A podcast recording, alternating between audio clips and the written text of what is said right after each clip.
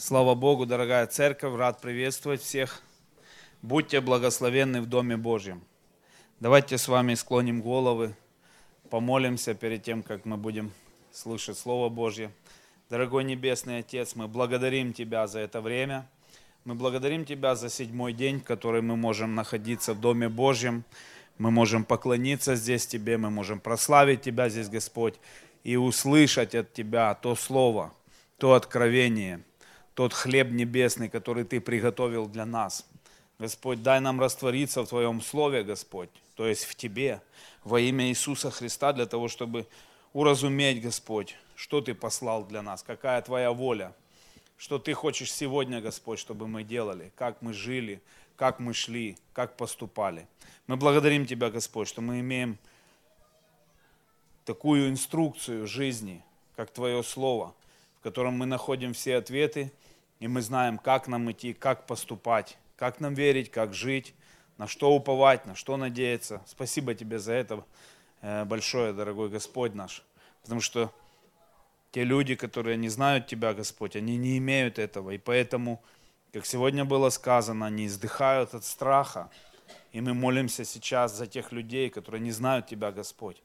Помоги нам стать тем инструментом, Господь, который познакомит тех людей, которые не имеют надежды с Тобой, мой Бог. Во имя Иисуса Христа. Благодарим Тебя за все. Аминь. Будьте благословенны, воздайте Богу славу. Возрадуйтесь в Господе. Слава, слава Богу. Аллилуйя. Ну что ж, друзья, настало время проповеди, и я хочу сегодня, знаете, проповедовать такую интересную тему э, – Сейчас очень много э, видим в обществе такое, знаете, состояние общества сейчас такое, знаете, как сжатая пружина такая, как нажимается пружина. И, ну, вы, наверное, знаете все, что если пружина сжимается, она однажды может выстрелить. То есть однажды эта пружина выстреливает. И такое вот положение нашего общества сегодня – Э, постоянные споры о заболевании, там, ковиде, постоянные споры и разделения в обществе, в том числе и в христианском, по поводу вакцинации, невакцинации и так далее. Я не буду сегодня об этом говорить. Э, часто задаваемый вопрос, особенно пасторам в это время, вакцинироваться или не вакцинироваться. И я отвечу вам так. Ну, конечно, я вам советую эту тему даже друг с другом не поднимать, потому что вижу, что многие люди начинают из-за этого конфликт. Вот, поэтому я скажу вам так, вот если вы у меня спрашиваете, я вам отвечу, как обычно, молитесь Богу, молитесь долго, молитесь громко, искренне молитесь. И вот то, что вам Бог скажет, то и делайте. Но не смейте осуждать не тех, кто вакцинировался, не тех, кто не вакцинировался. Пусть это будет решением и откровением каждого из нас. Это дело личное каждого человека. И я не понимаю, почему столько всякой ерунды вокруг этого, особенно у христиан. Да за Иисуса так поговорите. Расскажите, где вы кого спасли, кому вы помогли, сколько душ сегодня новых в церкви а не постоянные вот эти споры непонятно о чем. Дьявол так радуется сейчас. Дьявол как на победной лошади, знаете, скачет и думает, наконец-то, такой ерундой так разделил христиан. Поэтому, пожалуйста, э, вакцинируйтесь, если у вас есть откровение. Если у вас есть откровение, не вакцинируйтесь. Не вакцинируйтесь. Это ваше личное дело, у вас есть Бог у вас есть откровение, у вас есть Слово Божье, но не надо друг друга осуждать, не дай Бог еще разделять, потому что я со многими пастырями, епископами общаюсь. Есть моменты в некоторых церквях, я не буду их называть, церковь разделилась, семья разделилась. Представьте, чуть ли не до развода. Абсурд, это вообще пол, ну как можно на, на этой почве ну, разделиться? Как можно на этой почве устроить такой конфликт среди людей, которые знают Христа? Значит, Христа не знают? Задумайтесь над этим. И снимем эту тему, снимем это напряжение. Вакцинируйтесь или не вакцинируйтесь. Хорошо? Я не призываю ни туда, ни туда. Пускай вас будет это ваше откровение. Поговорите с Богом. Может, хоть вакцина поможет с Богом пообщаться. Аллилуйя. Я хочу сегодня поднять важную тему, и я вам скажу, что напряжение есть в обществе. Но в то же время э, вот это вот время, оно дало церкви, я имею в виду телу Христа, не нашей только церкви, такое, знаете, э, спящее положение, такое положение теплости, инертности. Знаете, что такое инертность? Это вот толкнули шарик, и он катится, катится, катится, пока не остановится. То есть не ускоряясь, не умедляясь, а вот инертно. Вот в принципе нам, как Христос да, дал толчок, вот мы и катимся потихоньку. Ну и не дай Бог, пока не остановимся. Я в, на этой неделе в группу вам сбросил интересную статью пастора Алексея Ледяева. Я не знаю, либо вы читали, либо не читали. Я знаю, что у многих не было времени даже прочитать такую статью. Кто-то читал, кто-то не читал, но я сейчас перед тем, как я скажу откровение, я хочу зачитать ее вместе с вами, потому что многие не читали, многие, кто нас смотрит по ту сторону экрана, будьте благословенны, э, наверное, не знают тоже, о чем речь. Я хочу прочитать вам сегодня эту статью. Она небольшая, прошу вашего внимания. Э, пастор Алексей Ледяев пишет, «Хочу рассказать вам о двух разных судьбах. Попрошу внимательно послушайте эту статью.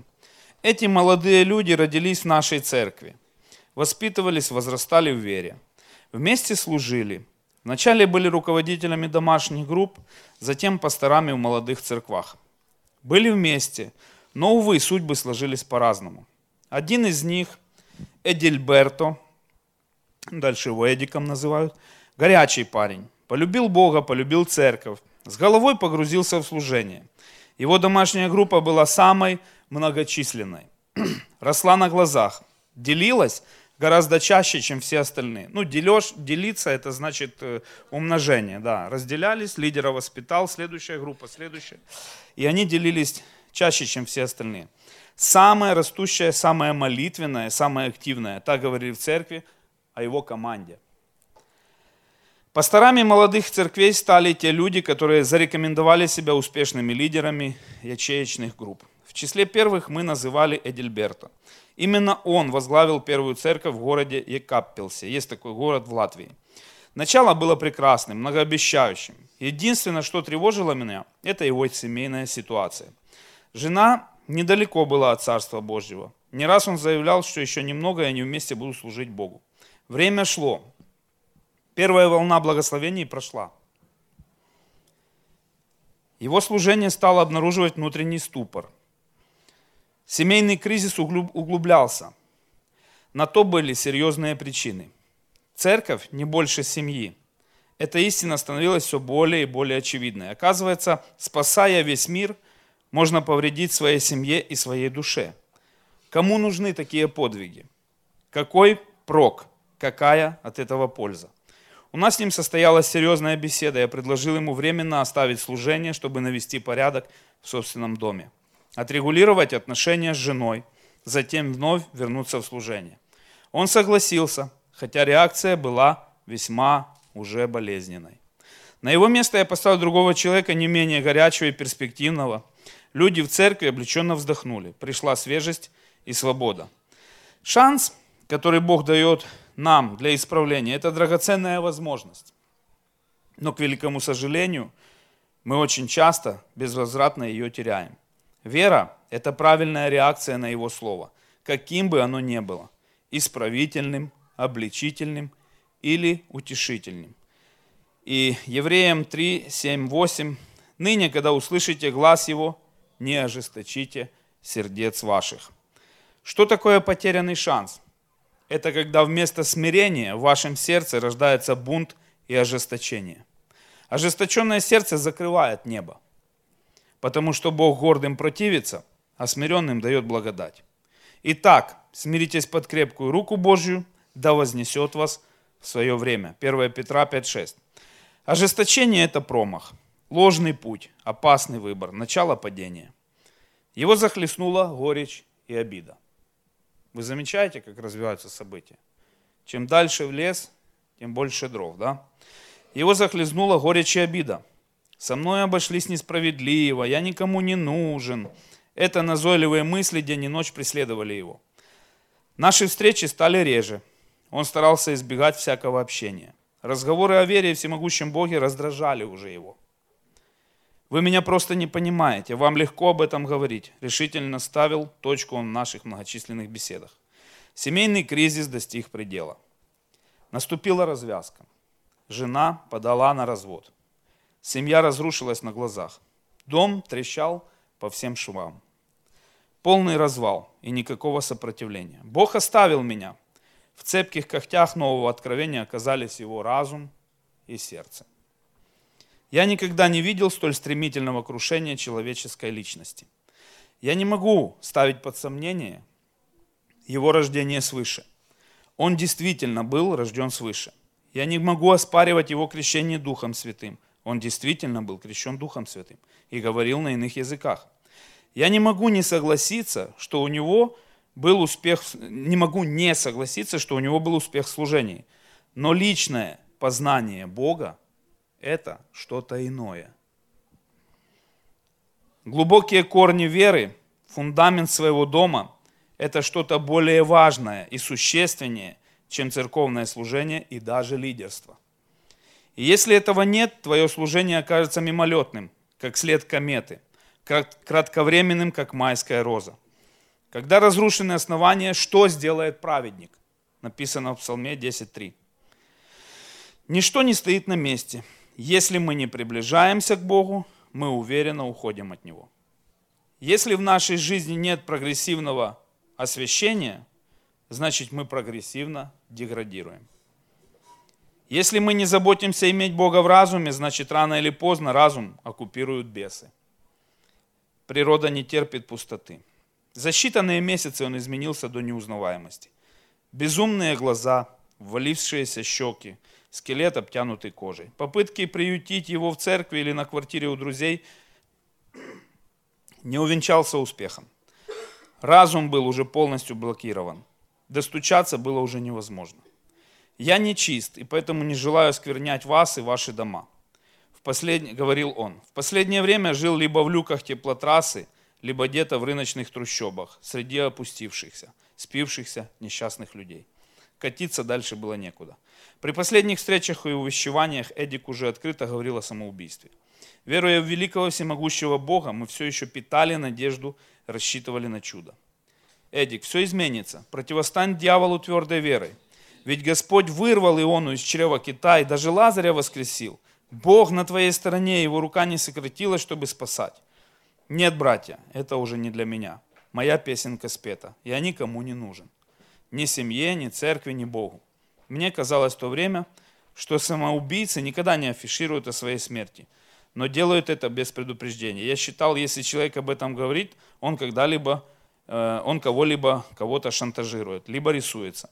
Но, к великому сожалению, мое мнение на этот счет оказалось глубоко ошибочным. Он повесился.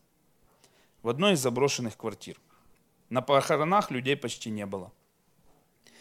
Последний путь проводить его пришли несколько человек из церкви. Рядом с гробом Эдика шла его жена.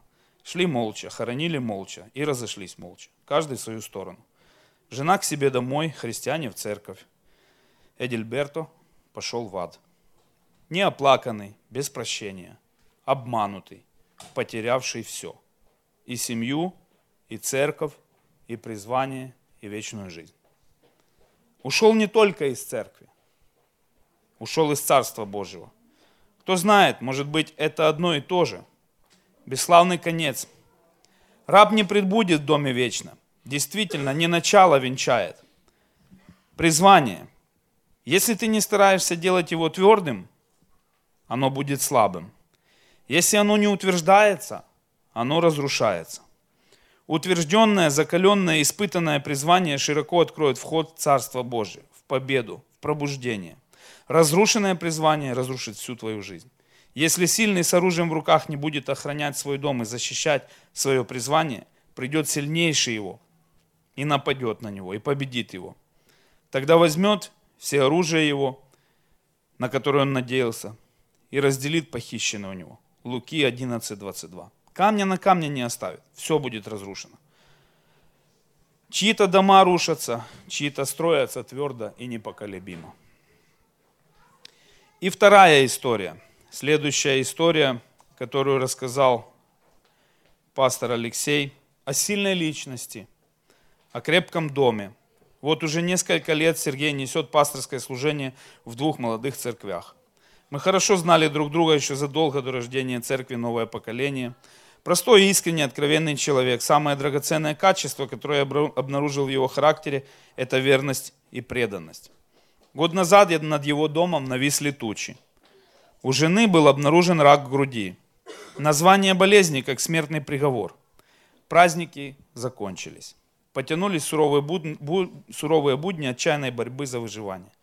Молились и родные, и близкие, и вся церковь. Как я смогу служить Богу, если Нелли не исцелится, говорил Сергей. Конечно, она будет исцелена. Это будет потрясающим свидетельством и для церкви, и для всех окружающих. Я поражался его мужеству. Он старался привозить жену почти на каждое служение, невзирая на, нее, на ее состояние. Когда я встречал их, исповедание было неизменным. После исцеления наша вера будет еще тверже. Сергей был неумолим. Но шло время, признаков улучшения не наблюдалось, болезнь прогрессировала. Метастазы уже поражали легкие и левую руку, дышать становилось труднее, рука начала отекать, боли практически не стихали.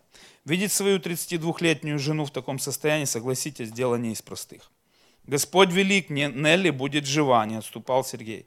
Вместе со своими двумя малыми детьми они день и ночь провозглашали исцеление и победу в имени Иисуса. Но болезнь была глуха к угрозам, как будто ни на кого не обращала внимания, продолжая свое жуткое дело. По всему, по всему было видно, что подкрадывается кризис.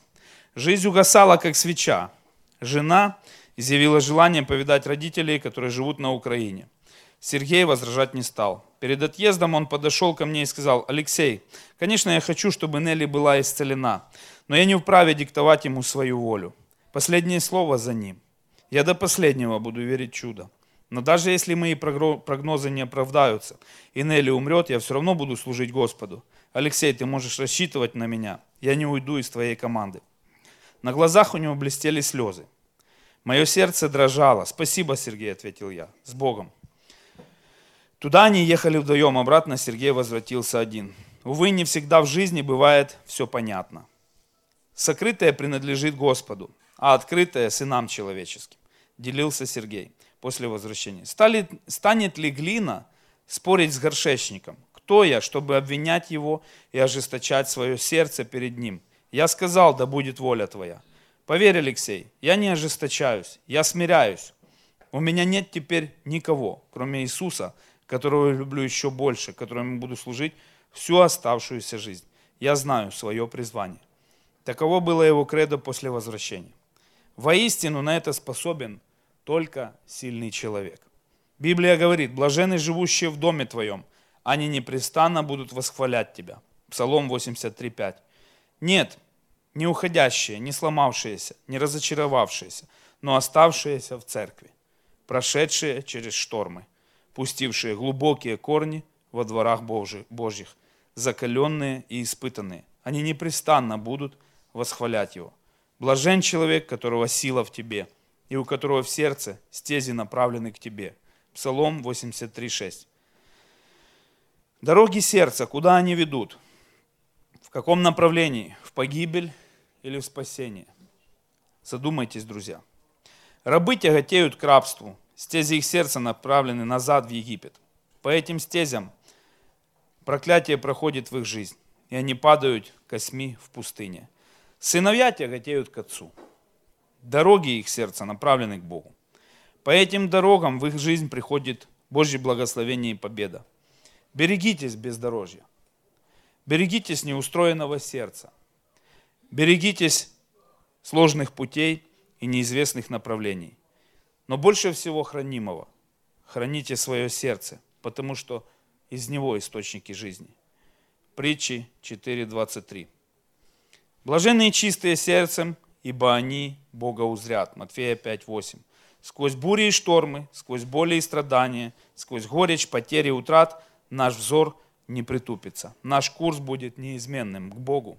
Проходя долину и плачу, они открывают мне источники, и дождь покрывает ее благословением. Приходят они от силы в силу, являются перед Богом на Сионе. Псалом 83, 7, 8. После этих испытаний призвание становится тверже. Уходят наивные представления о служении Богу. Приходит зрелость. Сильная личность делает сильной и свою церковь.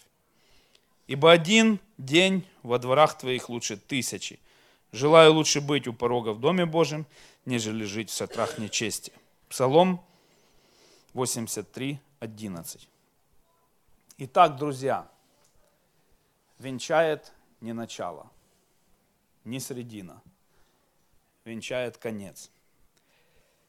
И я хочу сегодня сфокусировать вас взгляд в связи с вот этим всем сложившимся положением, которое сейчас бушует во всем мире, в связи с вот этой теплостью христианского мира, инертностью, как я уже сказал, я хочу сфокусировать вас взгляд сейчас на Голгофу. Я хочу, чтобы вы смотрели всегда на крест. Как бы ни было в вашей жизни, что бы ни случалось, фокусируйте свой взгляд на Голгофу, на том, что сделал Иисус Христос. И всегда радуйтесь. Принимайте с радостью все, что происходит в вашей жизни. Не с огорчением, не с обидой, не с какими-то претензиями. Всегда радуйтесь и восхваляйте Бога. Всегда с радостью принимайте, чтобы на вас не обрушилось. Поверьте, я понимаю, о чем я говорю. Я знаю, когда невозможно радоваться – но радуйтесь о том, что вы спасены. Радуйтесь о том, то, что вы имеете. Если у вас есть родственники, которые там болеют, не знаю, какие-то проблемы у них, и вам ну, не, невозможно за них радоваться, потому что вы понимаете, так проповедуйте им тогда, чтобы они были спасены, и за них тоже можно было радоваться. Потому что, друзья, из этих двух историй, которые мы с вами прочитали, мы прекрасно с вами понимаем, что однажды в нашу жизнь могут прийти серьезнейшие испытания. То, что мы с вами переживали, переживаем, это и испытаниями не назовешь по сравнению с тем, что происходило здесь. Первая история нам показывает то, что человек действительно имел потрясающие дары способности, потрясающую харизму, потрясающий характер, который вывел его на вершину служения, на успех в служении.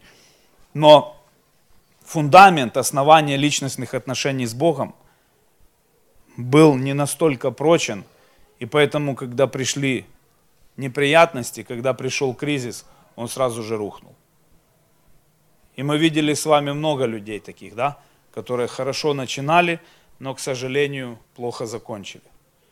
И эта история показывает нам еще раз, что нам нужно разбираться не в том, что нас окружает, потому что это все временно. И мы здесь временно.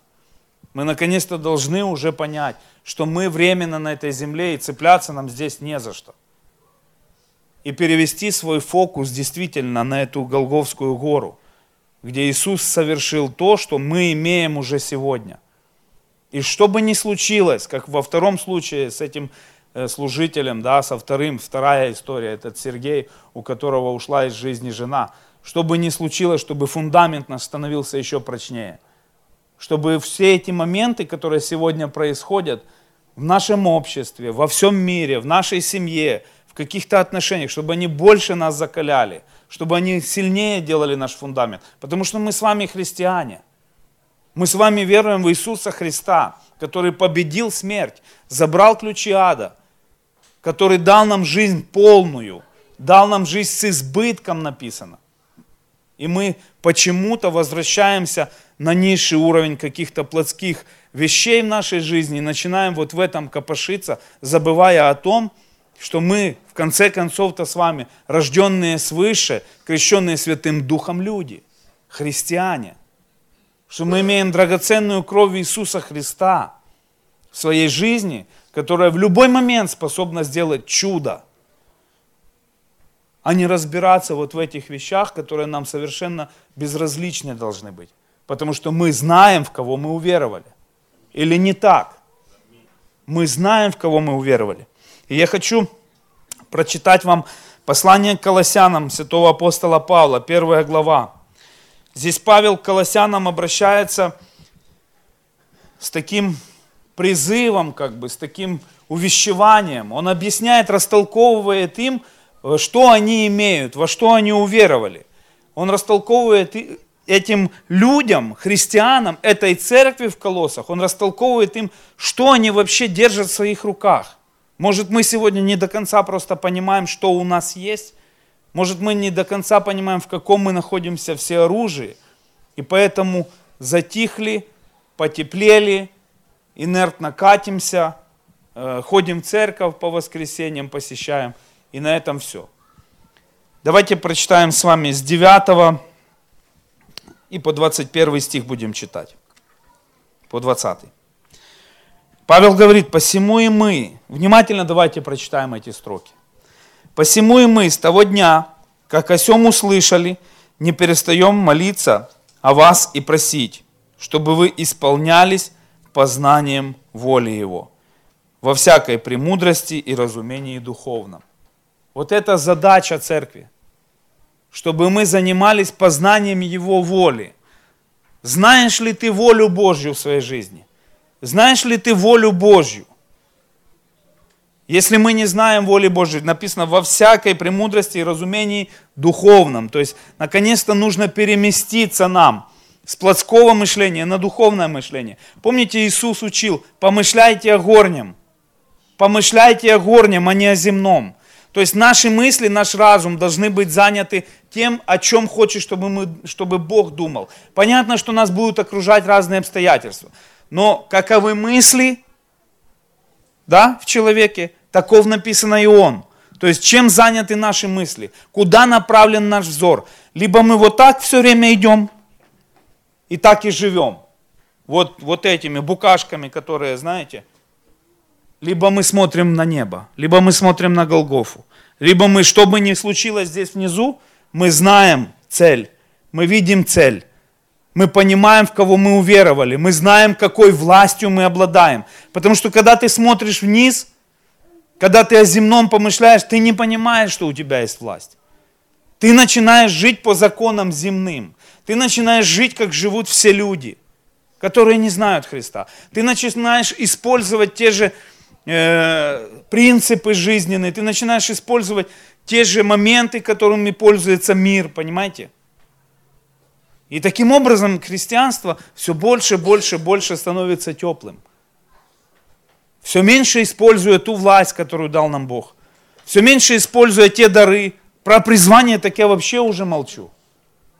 У каждого из вас есть свое призвание. Вы что, забыли об этом? У каждого из вас есть воля Божья на вашу жизнь.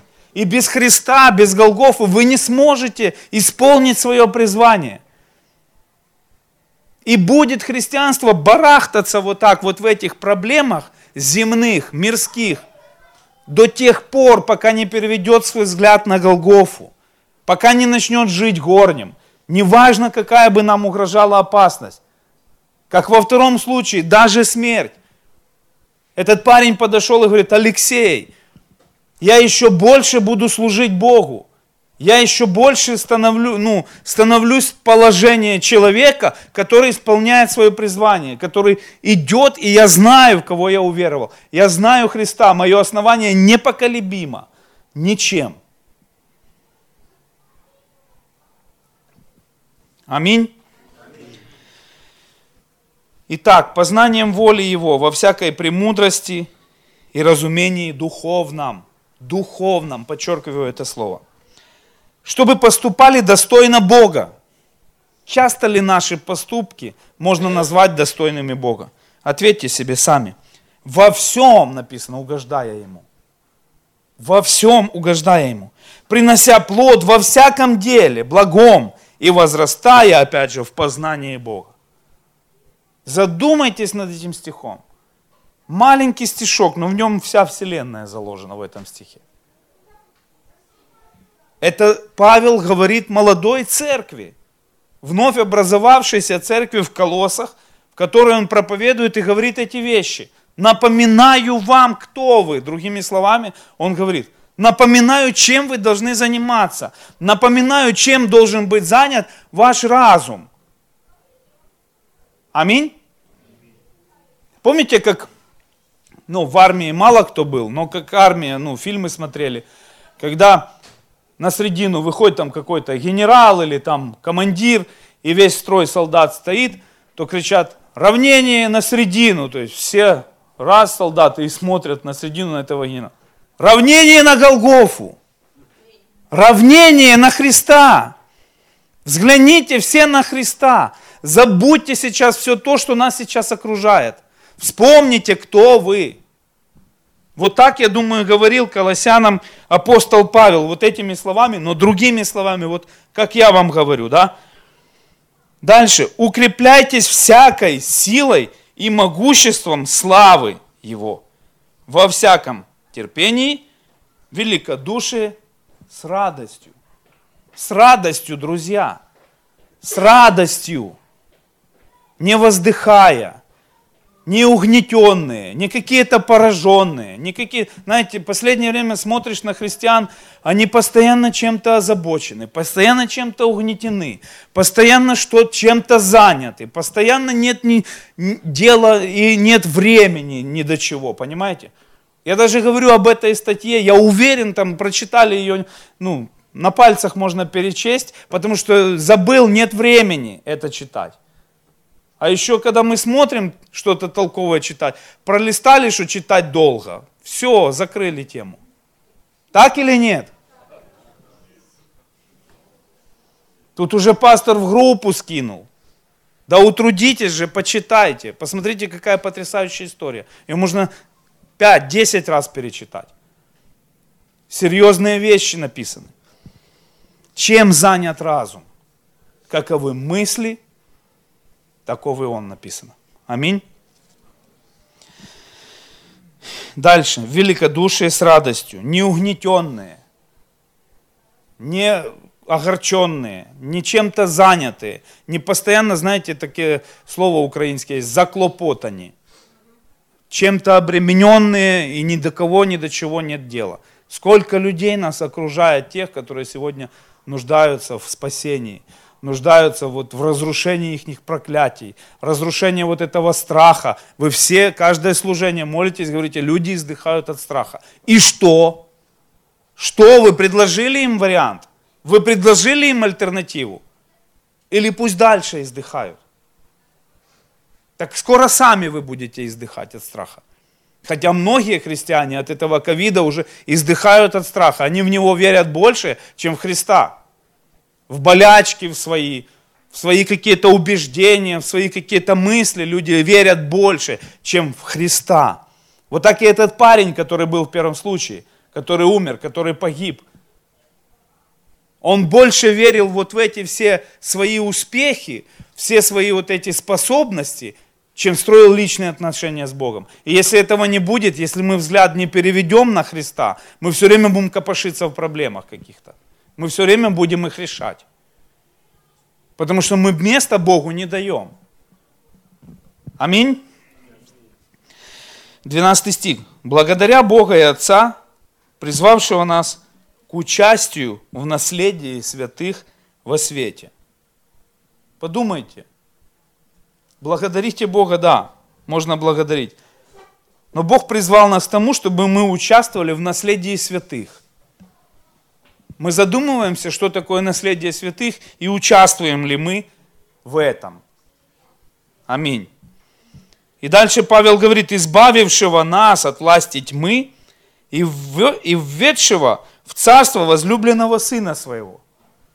Мы избавлены от царства тьмы, мы избавлены от вот этих многих земных вещей, над которыми мы трудимся, над которыми решением вопросов мы занимаемся мы от этого избавлены, мы уже введены в царство возлюбленного Сына Своего. Это не на небе, это здесь уже. Поймите, это уже здесь. Царство Божие здесь, в твоем сердце, в твоем городе, в твоем доме, в твоей семье, в твоем служении, в твоем призвании. Уже здесь Царство Божие. Но используем ли мы это? Вошли ли мы в Царство Божие? Или мы остались вне этого двора?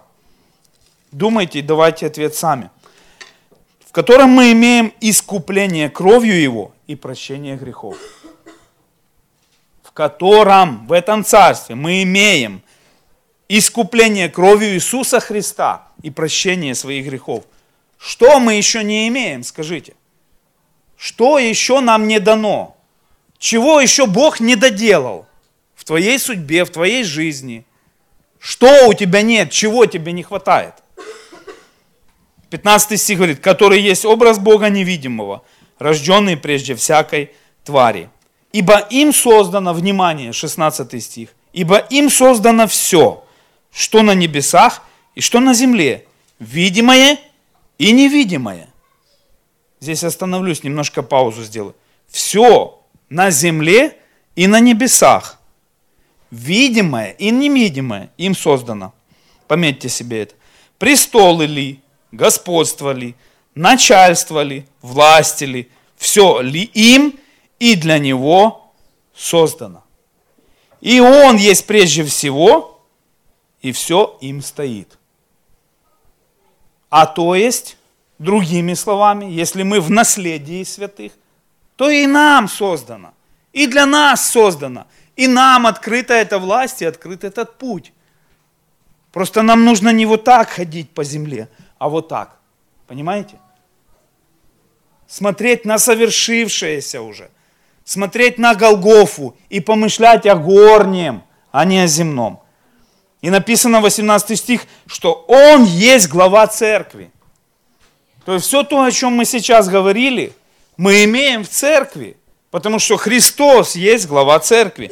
Он начаток, первенец из мертвых, дабы иметь ему во всем первенство.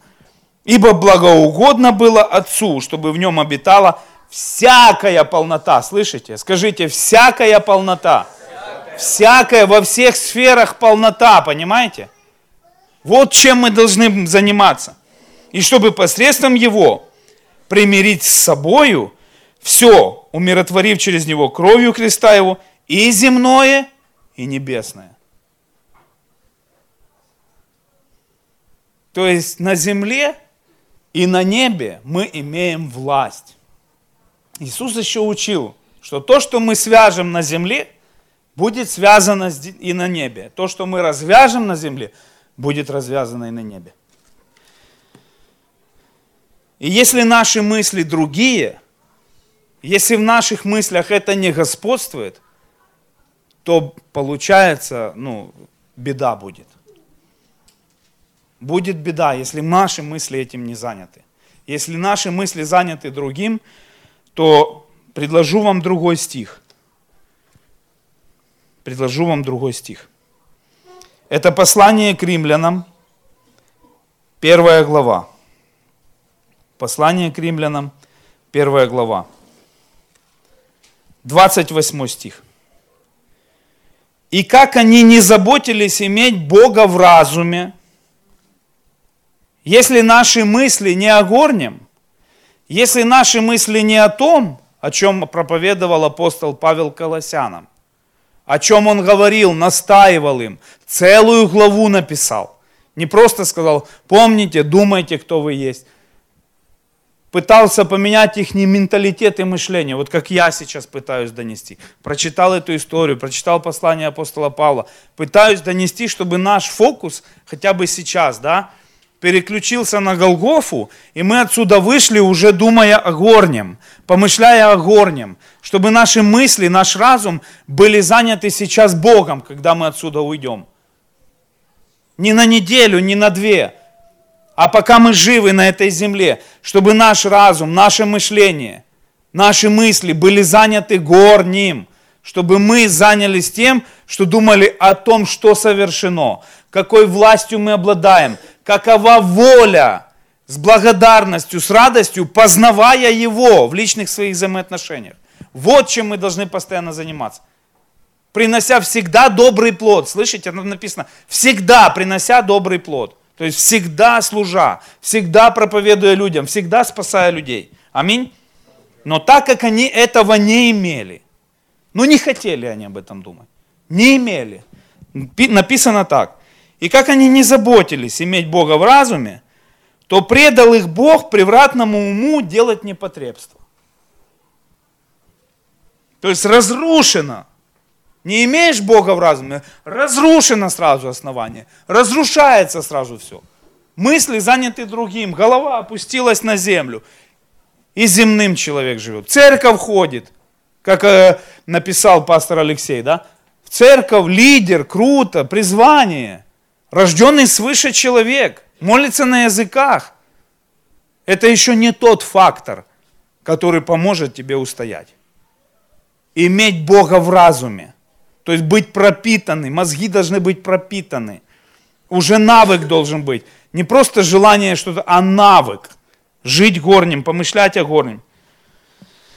Ну и что они? Так они исполнены всякой неправды, блуда, лукавства, корыстолюбия, злобы, исполнены зависти, убийства, распри, обмана, злонравия, злоречивы, клеветники, богоненавистники, обидчики, самохвалы, горды, избирательны на зло, непослушны родителям, безрассудны, вероломны, нелюбовны, непримиримы, немилостивы.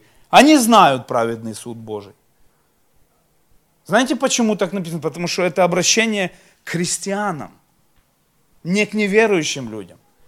И христиане знают о суде, знают, что существует рад и Рай и ад, простите.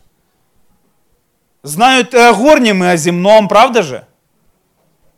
Знают, что такое хорошо, что такое плохо. Знают, как нужно поступать правильно. Но не имея Бога в разуме, они не могут этого делать. И поэтому вот эти все вещи, то же самое автор перечисляет нам для того, чтобы мы понимали, что если человек не имеет Бога, не заботится – не заботится о том, чтобы в его разуме обитал Господь, чтобы думать всегда о горнем, залазят вот эти вещи. И они, ой, как быстрее залазят, чем откровение от Бога, чем что-то хорошее. Гадость всегда поселяется намного быстрее. Вы можете это видеть по детям. К чему-то хорошему к детей нужно приучивать, правда же? Приучивать, воспитывать нужно, чтобы было воспитание и так далее. Но как какая-то гадость, не надо ничего учить. Моментально они хватают и уже на устах, по делам и так далее, и так далее. Правда же? Иисус недаром нас сравнивает с детьми. Потому что у нас в разуме то же самое. Поселите в своем разуме откровение. Поселите в своем разуме Голгофу. Поселите в своем разуме помышление о горнем, о вышнем, а не какие-то земные вещи, которые нам не нужны. Они знают праведный суд Божий, что делающие такие дела достойны смерти. Вау! Но дальше еще лучше. Однако не только их делают, но еще и делающих одобряют. Недавно у меня состоялся разговор с одним человеком, который ушел из церкви. И вы знаете, ну, среди всего прочего я заметил еще одну такую интересную вещь. Что он так хвалит тех людей, которые не ходят в церковь. Он так хвалит тех людей, которые Бога ну, не знают. Что они такие классные люди, порядочные, хорошие. Что они так ему помогают сильно. Поэтому, друзья, они не только сами это делают, но и делающих зло такое одобряют, то есть соединяются. И поэтому я думаю, что когда вот этот человек, о котором о первом писал пастор Алексей, когда он попал уже туда, вот, в это положение, да, вот в этот уже водоворот, где его дьявол уже обманул, он просто уже не мог обратно принять вот эту истину. Он не мог обратно принять вот то, что действительно ему было даровано, подарено. Иногда, знаете, я даже задумываюсь о том, что слишком легко нам досталось от Бога те вещи, которые бесценны. Наше спасение, возможность принимать откровения. Вы знаете, что я читал Библию, некоторые люди вот читают Библию, они не понимают вообще, что в ней написано. И отбрасывают ее, потому что вообще, я, я говорил в свое время, когда я был неверующий, какой дурак это вообще написал? Это для каких-то дураков, которые не могут связать. Потому что каждый стих разный, никакого смысла, какой-то бред. Я не мог читать Библию, пока я не попал в церковь. Хотя Библия была дома, я ее 10 раз пытался открывать, читать, у меня не получалось. Даже это дар. Представляете? Это дар, когда ты открываешь, а сейчас она оживает, правда? И мы так ею пользуемся, как, как вот, ну, не знаю, как какой-то комбайн там, знаете. Все, знаем, оп, там, значит, это в посланиях, это в бытие, это псалом, это то, то. Раз что-то случилось, мы знаем, откуда взять стих, что провозгласить, как молиться, правда же? Раньше я открывал, я этого не понимал. Это дар, ребята, это дар к разумению Слова Божьего, к познанию Его воли. Когда человек отпадает, и у него в разуме поселяется вот эта плоть, вот это вот бес, он закрывает разум. Человек не понимает уже. Вы понимаете, что мы имеем? Слишком легко Иисус отдал нам, подарил те вещи, которые бесценны. Не на земле, а в вечности. И на небе, и на земле. Поэтому давайте будем ценить это. Давайте не уйдем прежними. Давайте получим слово, давайте получим откровение. Ведь каждый из нас о чем-то мечтал. Каждый из нас знает, к чему он призван. Каждый из нас знает, что нужно делать, правда или нет? Нам только лишь осталось не лениться, а сделать первый шаг. Потому что я вижу, что сейчас, знаете, христиане очень ленивые. Во всех отношениях. Не хотят над собой работать. И вообще работать не хотят. Есть такое, правда? Вообще не хотят над собой работать. Вообще не хотят напрягаться. Ни духовно, ни физически. Не хотят ничего делать. Почему? Почему так происходит? Мы люди, которые призваны жить наоборот. Преуспевая написано во всем. Правда же? Преуспевая во всем, во всех делах. И в духовных, и в физических. И как здесь послание Колоссянам написал апостол Павел, и в земном, и в небесном. Все наше. Тотальная лень, или как это назвать?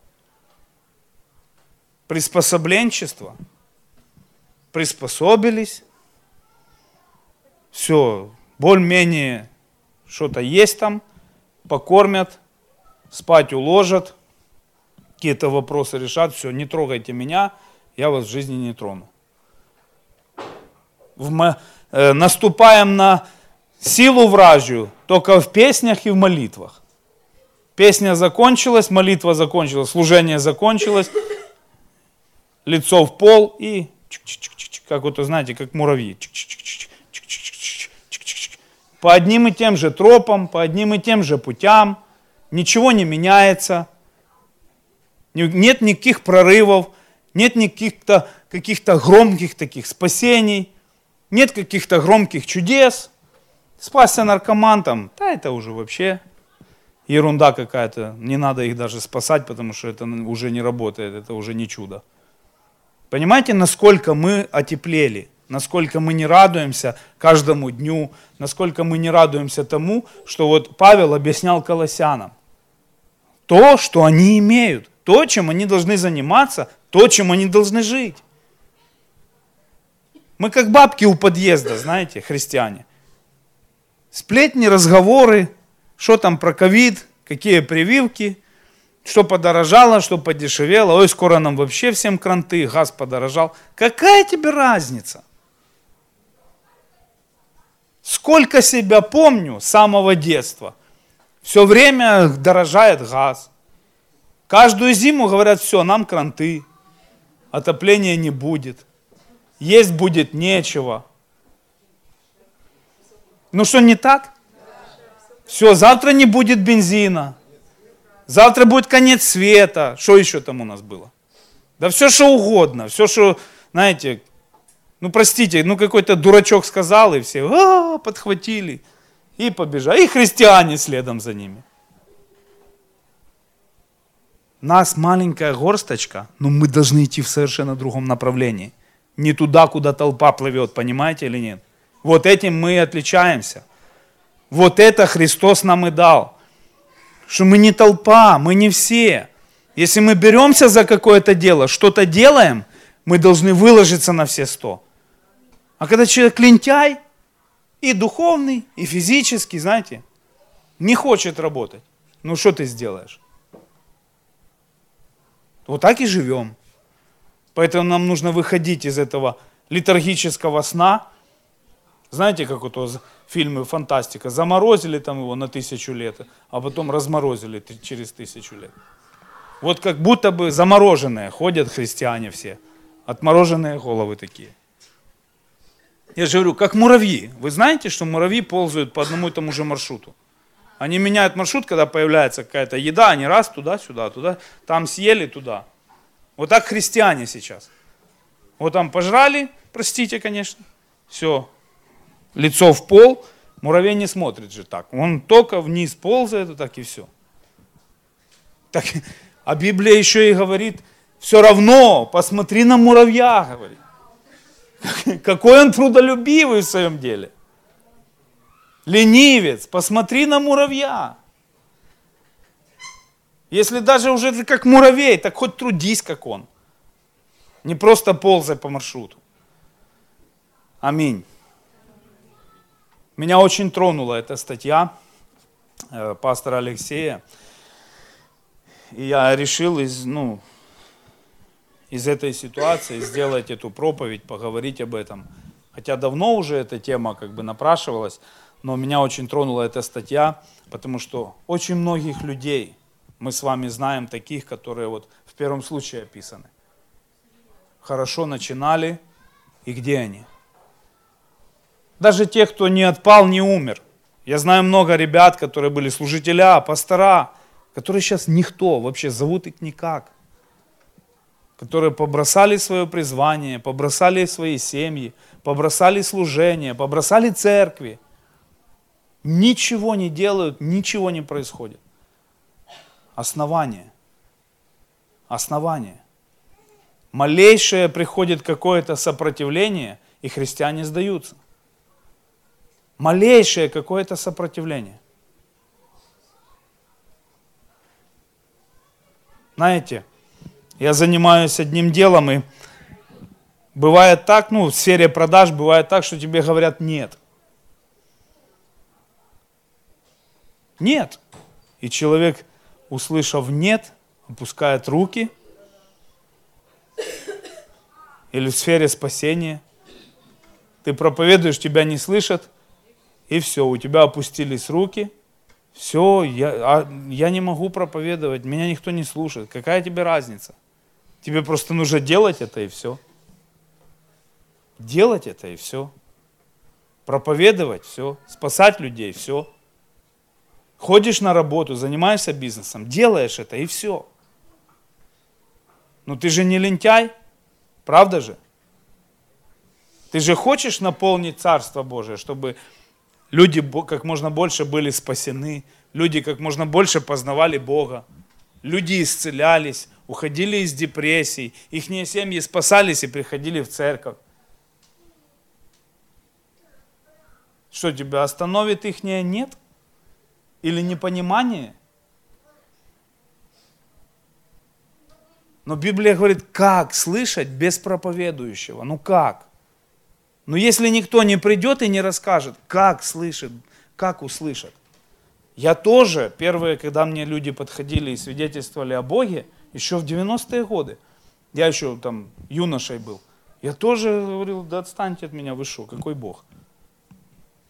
Но потом пришел домой, что-то случилось, пришел домой и начал думать об этих людях.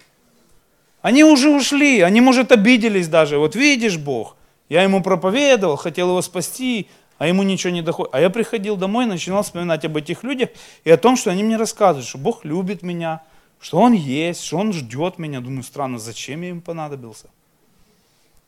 Понимаете? Я еще наркоманом тогда даже не был. И потом пошло. Я стал употреблять, моя жизнь стала хуже, хуже, хуже. И на протяжении всего этого времени я помнил тот разговор.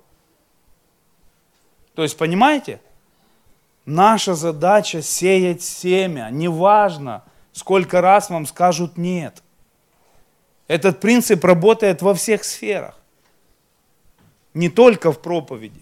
Вы это можете применять в бизнесе. Сколько людей начинают, например, бизнес и не получается.